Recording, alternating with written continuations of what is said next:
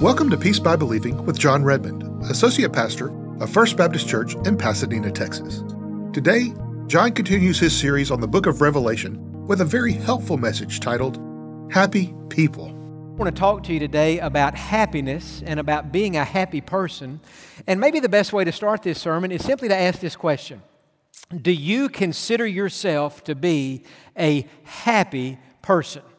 Now, I've heard preachers say, and maybe you have too, in fact, it seems like it's always an unhappy preacher or an angry preacher, but he'd say something like this God doesn't want you to be happy, He wants you to be holy. Have you ever heard somebody say that? And when I hear a preacher say that, I think to myself, well, I hope you're holy because you're sure not happy. Because anybody that would say that, I think, is misrepresenting God. Let me say, let me just set the biblical record straight today. God wants you to be holy and happy. In other words, you can't truly be happy unless you're first holy. I mean, you're pursuing holiness. None of us is perfect, but you have to at least pursue obedience and trying to do what's right. But God wants you to be holy, but He also wants you to be happy. And yet, I think a lot of people don't really believe that. A lot of people think that part of the Christian life is just, you know, you're downtrodden and you're serious and you're, you know, you just got this burden of the world on you and you're, you know, you're just trying to do everything God wants you to do and it's kind of an oppressive, burden down way to live. Well, friend, there's nothing further from the truth. Jesus, when he was on the earth, if we could have been walking along uh, the shores of the Sea of Galilee with him, we would have seen that he was a happy person. Now, it's interesting, last night I was looking over this sermon one last time before I went to bed last night, and I got thinking about that statement. God wants us to be happy, not just holy, but He wants us to be happy. And I started thinking, I wonder what Bible verses I could use to demonstrate that and to prove that and to kind of back that up. Just listen to this verses on happiness. In John chapter 10, in verse 10, Jesus said, I have come that you might have life and that you might have it more. Do you know what the next word is? Abundantly. He wants us to have an abundant life, talking about happiness. In Psalm 4 and verse 7, King David said to God, You have put gladness in my heart. Psalm 16 11, In your presence is fullness of joy. Psalm 28, verse 7, My heart greatly rejoices. Proverbs chapter 10, verse 28, The hope of the righteous will be gladness. And so we're using gladness, joy, rejoicing, and so on. Jesus said in John 16, verse 24, that your joy may be full. Jesus doesn't want you to be miserable. He doesn't want you to be downtrodden. Let me say it this way Jesus doesn't want you to be in a bad mood. He doesn't want you to have a bad attitude. No, He doesn't want you to be negative. He wants you to be happy and positive. This may be my favorite of all Proverbs chapter 16 and verse 20.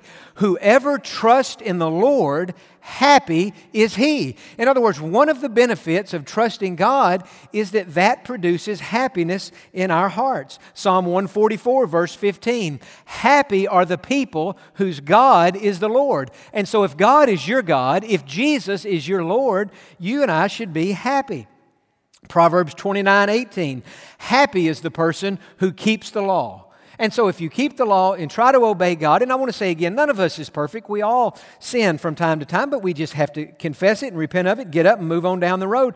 But if we pursue obedience, we're going to be happy. And then, Nehemiah chapter 8 and verse 10 says, The joy of the Lord is your strength. And so, our very energy in life, you know, the word enthusiasm literally means God in you. The Greek word theos for God, T H E O S, is in the middle of the word enthusiasm. It could be in theos, you know, enthusiasm. And it's so when God is in us, we should be happy. Now, there was a man named Nathaniel Hawthorne who was a, an American novelist back in the 1800s. He lived in Massachusetts.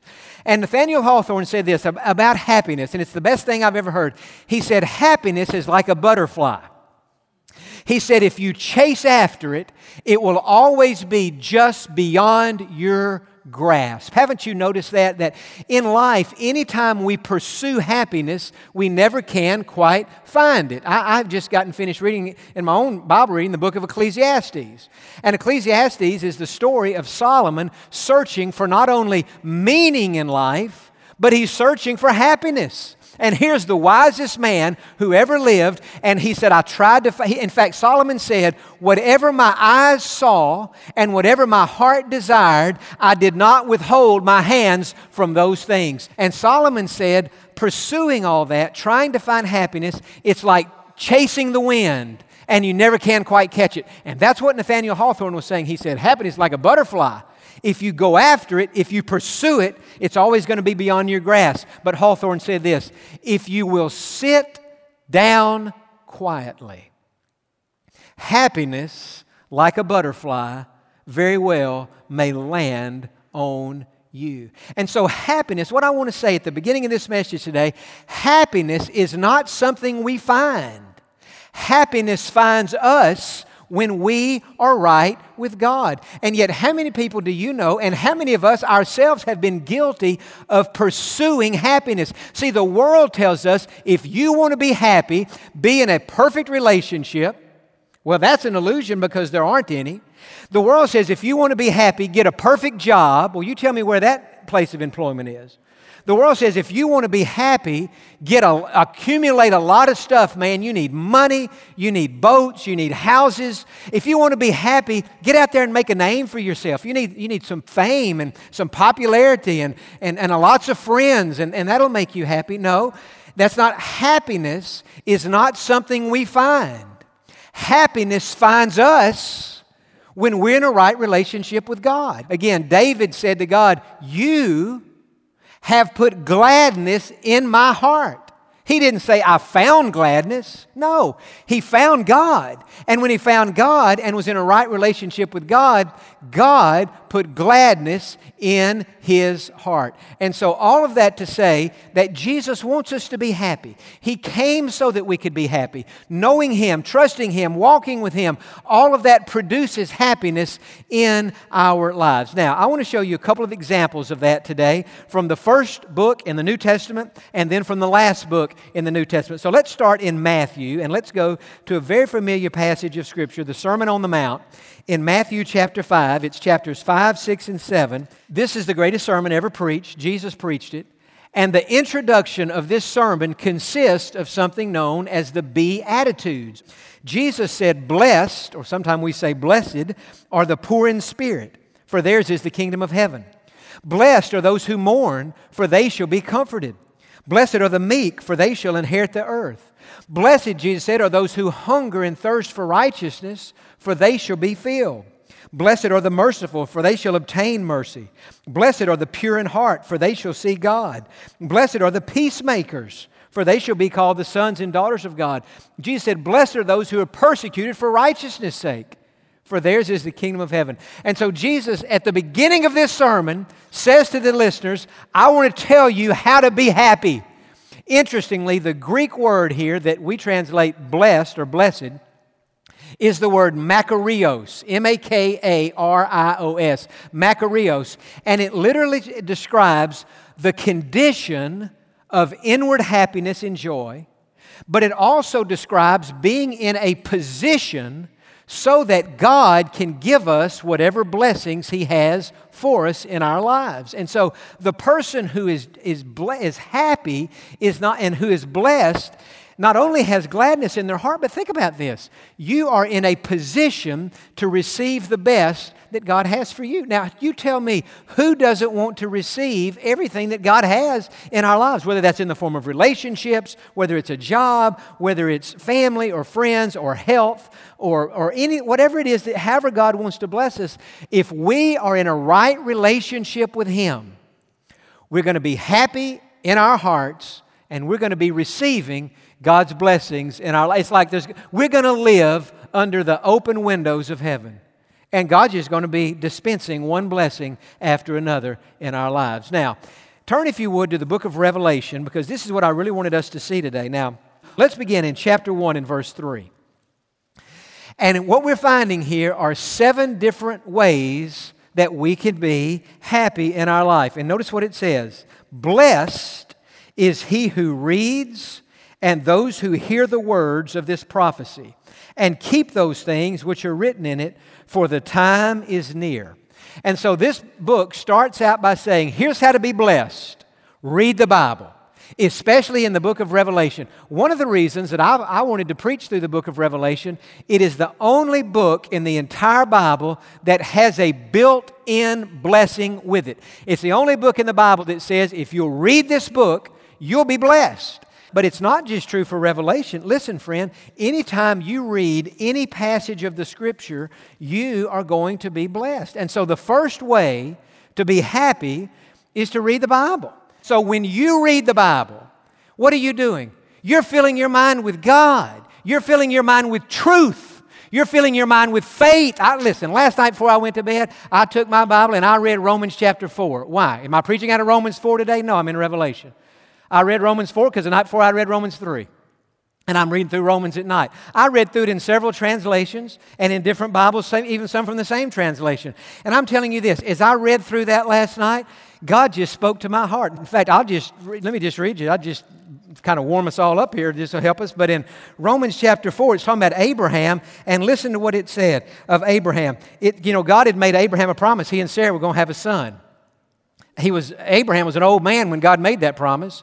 And 25 years went by before the promise came to be true. And notice what it says about Abraham, who, contrary to hope, who, contrary to hope, in hope believed. And I, thought, I read that last night. I said, God, so many times in our lives we get in a situation and there's no hope in the situation.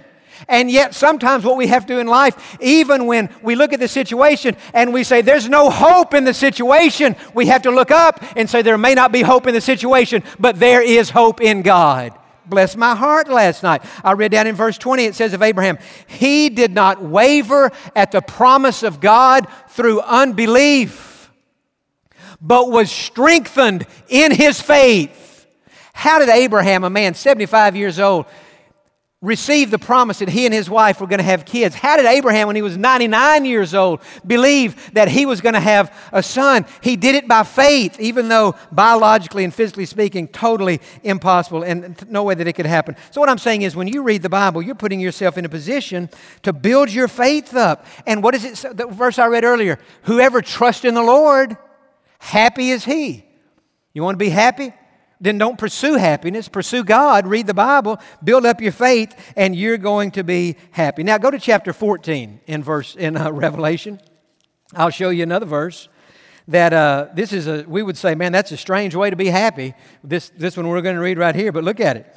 Chapter 14, verse 13. The Bible says, "Blessed or blessed are the dead who die in the Lord from now on." You want to know how to be happy as a Christian? Die. You say, now, Jon, I don't want to be that happy. I don't want to cash in on that one just yet. What is the Bible saying? Ultimate happiness, I mean, ultimate, lasting, permanent happiness will come the moment our bodies die and the moment our spirits slip out of our bodies and go immediately and permanently to be in the presence of God in heaven. And so, I mean, I tell you how good God is. He's saying, who, who but God could say this? One of the keys to being happy is dying. Because when you die, you're going to go to heaven and be with God. And so we say, man, if death itself, which is the worst thing that can happen to a person, is going to only enhance my happiness, then what do I have to fear in the world? Now go to chapter number 16. I'll show you another one in verse number 15. Chapter 16, verse 15. Jesus is speaking here. And Jesus said, Behold, I'm coming as a thief. Blessed is he who watches and keeps his garments, lest he walk naked and they see his shame. What is Jesus saying? Jesus saying, I'm coming back. We've been talking about that lately, right? Jesus coming back, either at the moment of our death or at the rapture of the church.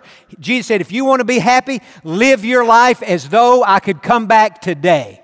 Let me say this, friend Jesus Christ could come back today. Paul, the apostle, believed that Jesus was coming in his lifetime. You say, well, Paul was wrong. No, he wasn't wrong. Jesus could have come back in his lifetime. It's just that Jesus chose to delay that so that more people could be saved. But nonetheless, we should live our lives with an anticipation. This could be the day. Think about this. You don't have a problem in the world that the return of Christ wouldn't solve immediately. That problem be obliterated. And so today, instead of leaving here thinking about your problem and how difficult everything is and how hard everything is, think like this. Think, well, you know, God, you could come back today and my problem be solved. My problem be over. Well, that's true, and that's how God wants us to live. Now go to chapter 19. I'll show you another verse. This is a great verse. Revelation 19, look in verse 9. The angel said to John, Write, blessed are those who are called to the marriage supper of the Lamb. That's what's going to happen in heaven all of us who've been raptured and taken to heaven, just before Jesus comes back to the earth for the battle of Armageddon, we'll be in heaven with him at the marriage supper of the Lamb. Now, let me ask you a question. Do you, and I think the answer is yes for all of us, but do you ever feel like you've been left out in life? Maybe you kind of feel like you're not in with the cool crowd. Or maybe you've been shunned and some, some of your friends had a get together and they didn't invite you to it and you got your feelings hurt. Well, we've probably all had that. But friend, let me just say this to you today. If you are saved, you already have a reservation in place at the greatest event that will ever happen, and that is the marriage supper of the Lamb in heaven. And so Jesus says, don't worry about the wedding you didn't get invited to, or the party you didn't get invited to, or the function you got overlooked, or don't worry about the fact that nobody seems to notice you or know you. Know that one of these days you're going to be at this marriage supper of the Lamb in heaven. So, what, one thing Jesus is saying, if you want to be happy and glad, it's not just reading your Bible, that's part of it. It's not just trusting God, it's part of it. But it's also looking beyond, looking above the circumstances we're in, looking beyond the problems we're facing to a better day when we're going to be in heaven with God. It totally changes your outlook on life. Now go to chapter number 20 in verse 6. Same thing here. And John said, Blessed and holy is he who has part in the first resurrection. Uh, over such, the second death has no power. And so the first resurrection is talking about when the, at the rapture of the church, Jesus is going to bring our bodies up out of the ground and he's going to reunite our bodies with our souls. It will already be alive in heaven with him, and so we'll be with him. So that's the, the first resurrection. The second resurrection is talking about those who've not been saved, and their bodies will be brought up out of the earth, and they will have to face God in judgment. One of the things that makes me happy is that I know that God will never judge me for my sins. One of the things that makes me happy is that I know I'm not going to go to hell one day. You know, I, I, as I've told you before, I used to doubt my salvation, and I doubted my salvation for years, and I wish I never would have. But I'll tell you, it, it, I'll, I'll try to find a positive in every situation. The one positive of having lived so many years not knowing whether or not I was saved is that ever since I came to the full assurance of my salvation, I certainly do appreciate it. And I'm not suggesting you go out and doubt your salvation for 15 years so one day you can be happy to know you're saved. That wouldn't be right. But I'm saying this the only thing better than being saved is to be saved and know that you're saved.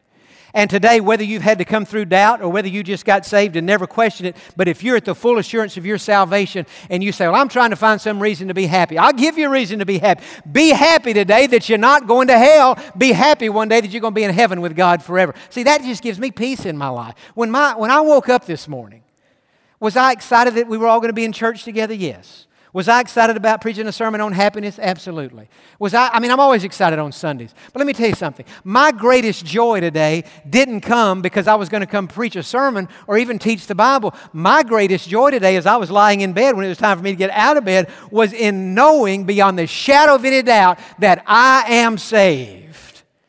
And so I didn't get that happiness by seeking. Ha- you see, a lot of people in life have got their ladder leaning on the wrong wall.